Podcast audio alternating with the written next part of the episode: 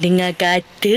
Pasal penyanyi Cita Cita Ta yang bengang dipaksa buat persembahan ketika positif COVID-19 dan menurut Cita lagi dia kecewa dengan tindakan tersebut dan menganggap pihak terbabit tidak mementingkan tahap keselamatan penonton yang hadir. Pada 24 Februari saya disahkan positif COVID-19 dan pada 26 Februari pula saya sepatutnya ada jadual untuk membuat persembahan lah. Jadi pihak pengurusan mahu saya membuat persembahan dalam keadaan saya yang sedang positif. Saya tidak boleh bayangkan betapa bahayanya kerana boleh boleh menyebarkan virus ini apalagi jika ada yang mengidap penyakit kronik. Kata cerita lagi, pihak pengurus mengancam tidak membayar wang produksi persembahan saya jika tidak hadir ketika itu. Jadi kata untuk pengurus artis lain, ini pesan saya sebagai penyanyi boleh jadi profesional tetapi harus guna akal. Akal mana? Dia tak ada. Ah, itulah. Dia tak boleh fikir ke? Orang tu tengah positif.